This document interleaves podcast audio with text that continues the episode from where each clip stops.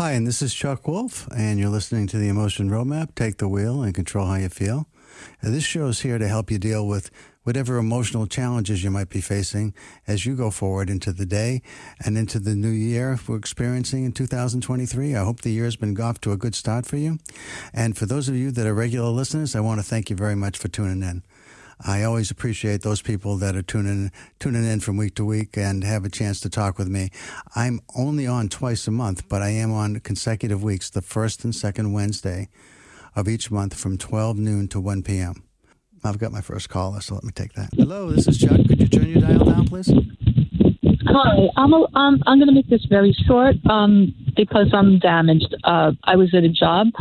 I was attacked. Um, it was a, a non-typical job. I happened to um, get saved and rescued, uh, put me in the ambulance, and since then, um, I have no saliva at times, and I would like you to address um, how you cure something like that when you when you uh, come across people who are mentally ill who are in positions of power. And I'm going to hang up. Thank you. Thank you. So, um, I, I, unfortunately, I couldn't get um, any details about you know how all this happened. But let me just say that someone in your circumstance experienced the trauma at work by someone. I, I, didn't get whether it was somebody in leadership that did this, or I, am not sure how who it was or how it happened. But nevertheless, I, I do get that you experienced something that damaged you, and I think. Um, you know, there's the way that sometimes this this manifests itself depends in part on on the person's psyche to start with. Most people would carry the trauma for a long time and really struggle with ever overcoming it and not being fearful again in lots of similar not not not similar in the sense that you're threatened by other people but just circumstances where you might be alone with someone where the images of what happened to you just reoccur and reoccur and reoccur it's um, sort of the idea of post-traumatic stress syndrome um, i'm sure you know this because you've been going through it there isn't a lot of success around these things there's medications sometimes are helpful. Therapy is often a useful tool with someone that you really respect and like, who really understands and feels your pain and, and, is able to help you rebound when the pain gets too great. You may not need to see a therapist every day, excuse me, every week or every month, but maybe on occasion, or at least initially when it happens, you may need to see them pretty regular during the course of several weeks until you feel like you're at a place where you're beginning to feel something where it feels internally safe somehow to you. So I I don't have a great answer for this because if I did, you know, obviously a multimillionaire and lots of people would be cured of these things, but a lot of people do suffer post traumatic stress syndrome, whether in a circumstance as unfortunate as yours, or when they've gone off to war, or they happen to be in a in some kind of um, protective you know they're they're they're guarding something or someone and you know an incident happens or in domestic abuse. There's all kinds of places where things like this show up unfortunately. Um, the first thing is you want to make sure you find yourself in a place where you feel safe. Because if you're, uh, years ago, I studied Maslow's pyramid, and it starts with feeling safe. you know, being able to live and feel safe. And if you if you don't have that, all the other good things about you know belonging and self actualizing, none of that can happen if you really are feeling threatened every moment you're awake and, and when you're sleeping, even. So, how do you get past it? One is you do a lot of things that feel good to you, that give you confidence and competence in, in areas where maybe you are able to contribute to society as an individual on your own without other people you begin to try to desensitize yourself to new relationships and you try to work through the idea of having um, at least a, a, few other people in your life until at some level you begin to feel trusting again. The key thing, I think, on something like this, and the way I think you deal with it, I, I don't want to say you cure it because I don't think you cure it, but the way you manage it is to think about when something like this has happened and it reoccurs in your mind when you're in a you know, you're getting on a subway, you're, you're uh, boarding a plane, you're going into a restaurant, and all of a sudden you have that terror of, of what that incident felt like to you, and somehow it just shows, rears its ugly head in the middle of something where you're with other people somewhere. And, or even if you're in your home and somebody knocks on the door, I mean, it could be anywhere. The key thing is, is that you're not going to change that feeling. I don't think you can ever get rid of that feeling. But when you can change, and what this show is about, is changing the narrative. Changing the narrative to something that you can say to yourself that reminds yourself that what happened could possibly happen again, but it's extremely unlikely that it'll happen again. And you want to say to yourself, I recognize this feeling. I realize when this feeling comes on me, it's kind of like you talk to yourself. This is the way I see it. I say, you know, I'm talking to myself and said, Chuck, you know, I know this happened to me before. I don't think this is the same situation. I'm pretty confident that it's not the same situation. And I want to just be able to recognize when the feeling comes. It's designed somehow to be protected of me, but it's actually getting in the way of me living my life. And I want to move on from it, recognize it's there. It's going to keep coming back. You know, acknowledge the feeling and let it pass. Now, you might think that's impossible. And I would say to you, when you first try to when you first try to let it go, it does feel impossible. But if you continue to alter the narrative until you start to say things to yourself that you actually believe, that you actually feel are helpful to you, and maybe a therapist can help you with creating the narrative that works for you. Uh, you won't get it right the first time. You won't get it right the second time. You may not have it right by the hundredth time, but it's going to get better.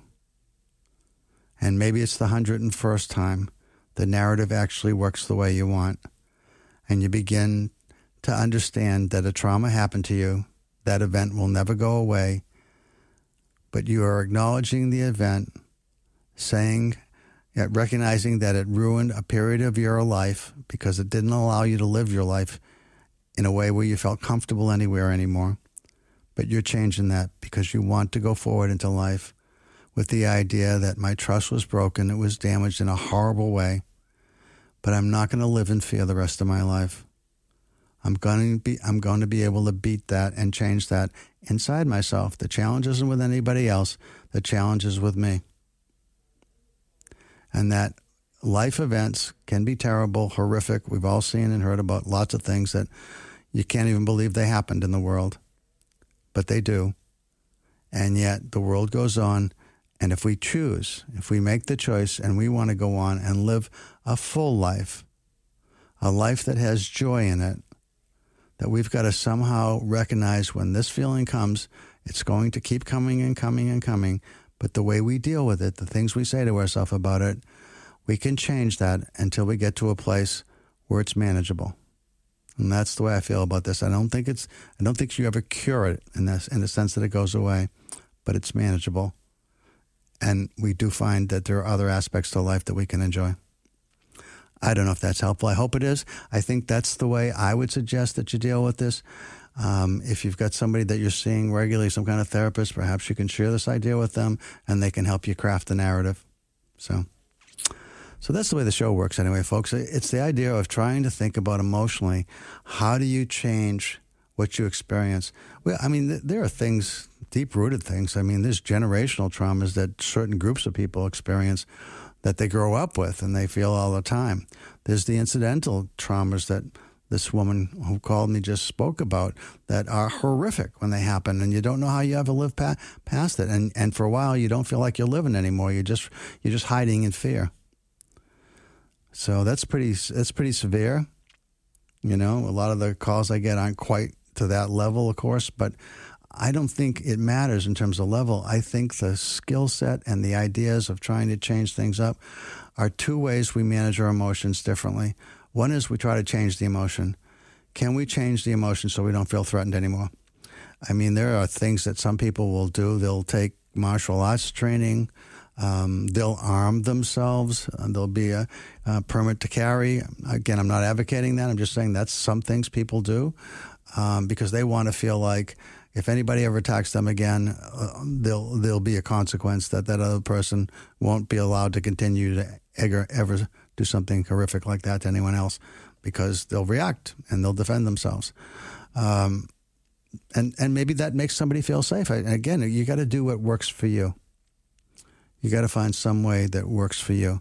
But I do think it's a key skill for all of us in any circumstances where things from our past are just been, you know, horrible in the way we think about them and they keep coming back up and impacting and ruining our lives in many ways that we want to find some way to move past that and the and the key skill I believe is to change the narrative. So Okay, well that's uh, that's one of those uh, really um, unfortunate things that happen to people and you know, hopefully this has given you at least some ideas of something you might try to help make yourself feel better about life. The show is designed to be uplifting. The conversation, and the topic was tough, obviously, but I hope that you found something useful in that conversation. Thanks. Hi, this is Chuck Wolf. You're on the air. Oh yeah, hi Chuck. Uh, this is uh, Norman again. Hi Norman, how are you doing? Okay, listen. Uh, to regress uh, back to what we talked about last week. Right. Um, uh, you know, the storage space, asking this woman if uh, uh, I was I could use her spa- uh, space there. Yeah, I remember you Uh, were you were kind of nervous about being rejected about asking for a favor. Yeah, how did it turn out? Well, it turned out really, really positive. Um, you know, I, I put all these expectations and thoughts in my head, uh, which you know was one of my uh, minor downfalls. Um, I don't know what the what the major one is, but I have to go find that out sooner or later. But uh, it turned out well when I asked her. Uh, regardless, uh, you know, I was thinking uh, because she's uh, an Asian woman from uh, Japan, uh, that I would have uh, difficulty speaking and having her understand me. Uh, but it didn't turn out that way at all. So all my expectations were like were blown out of proportion. Uh, uh, she was wonderful. She said, "Oh, go ahead and use it. Go ahead and use it. I don't need it. You know." Uh, she was so wonderful about it. I, I, I was so surprised. So Isn't that nice? So were you able? I know we talked about you were going to possibly offer her like a lamp that you had or some artwork. I, something. yeah, I, uh, as a matter of fact, I did. I took the picture of that lamp, and I and I showed her the picture, and I said, "Well, listen, this is something I don't need. Uh, would you like it?" Uh, and she said, "Oh no, I don't know." She's her apartment, by the way, is so beautiful. She's got it so nicely decorated. Uh, so uh, I saw it from. Uh, I didn't get go into the apartment. Uh-huh. I talked to her at the door. Uh-huh. You know, she didn't say come in or anything. So, uh, but that was okay. And so I, I, I, said to her, I said, "You have a beautiful apartment, from what I can see." Mhm. Oh, thank you. She said, "You know." So I was. She was really gracious, you know, Nice. uh, about the whole thing, and it, it really turned out to be positive. You know, more positive than I could imagine.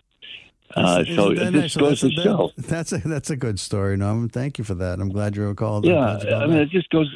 It just goes to show how you put these blocks and these things, that, you know, into your head, the thoughts, you know, right, right. about something like as we were saying just just a minute ago about thinking positive about things. Uh, um, the worst, you know, how how bad could it get? I mean, if you let it get that bad, it will be. Interesting. Did you move your stuff in there then? Have you uh, actually moved stuff in? Well, I have moved some uh, uh, some of the things in there, yeah, uh, just to not have it totally empty.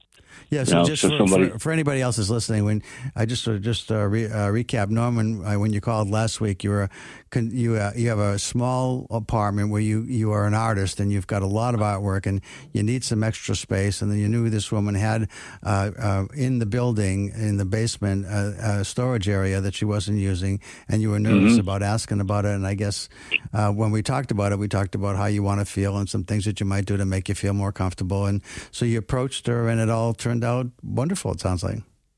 Yeah, yeah. The the, uh, the act of approaching her with this was was uh, to me, you know, it was difficult. You know, of rejection. That's what the whole thing came down to, and uh, there's a, there's a lot of rejection in my life, uh-huh. uh, which you know I, I still grapple with. Uh, uh, but you know, I keep telling myself you got to cut that out. You know, a lot of times, you know, you how you you talk to yourself in a way. Oh, you know, all the time. Yeah, no, I, absolutely. so it's funny. It's funny. Sometimes people worry about that. You know that they that they have a voice in their head talking to them. And one time, one time I was in a group of with a group of people, and somebody in the front of the room was saying, you know, uh, by the way, I know some people think you're crazy when you hear a voice in your head, but it's common. We all hear a voice in our head. And one of my friends who was sitting beside me raised his hand. He said, "Just one voice." yeah, yeah. I mean, anyway, well, well, thanks a lot. Uh, well, for your inf- real nice, to, real nice to talk to you, Norman. And thanks for calling back about that. I'm glad it worked out. Maybe at some point you become friendly with this woman because you're going to have to interact with her a few different times at least. So at the uh, oh yeah, oh yeah. Well, yeah. already I've gotten a, a reaction from another uh, resident the, of the building where I live who said that they ran across her uh, at a meeting or something going down going on downstairs, and she mentioned, uh, or, or, no, it was his thought that, oh Norman, what did you say to her? This woman hardly ever comes out. And, and, and uh, he because he knew I had talked to her about the space. Yeah, and and he said she's like uh, coming out now. She's not being so reclusive, you know, staying in her nice? apartment. Yeah. so I said, nice? well, I don't know if it has anything to do with me. Yeah. Well, I uh, mean, you don't know. I mean, again, it's it's often nice, maybe you know, I, don't, I don't know what she if she if she drinks tea or coffee, or maybe you bring her a coffee or tea. Next time you have to go ask her for some, you know, to open the gates up for you, something like that. Yeah. Uh, I, I, don't I don't want to I don't want to make it more than it is, but it's no, it's, no, it's yeah. nice to have a relationship with people in your building that you sort of get to know a little bit. So, you know, if you need mm-hmm. something or they need something, they feel like they can call on you and you can call on them. So, right, right, okay. All right. Well, thanks I, a lot for the call. Appreciate it. Yeah, uh, yeah. Uh, thanks for your help. You I'll bet. talk to you. Bye bye. Bye bye now. Okay, folks, again, this shows the emotion roadmap.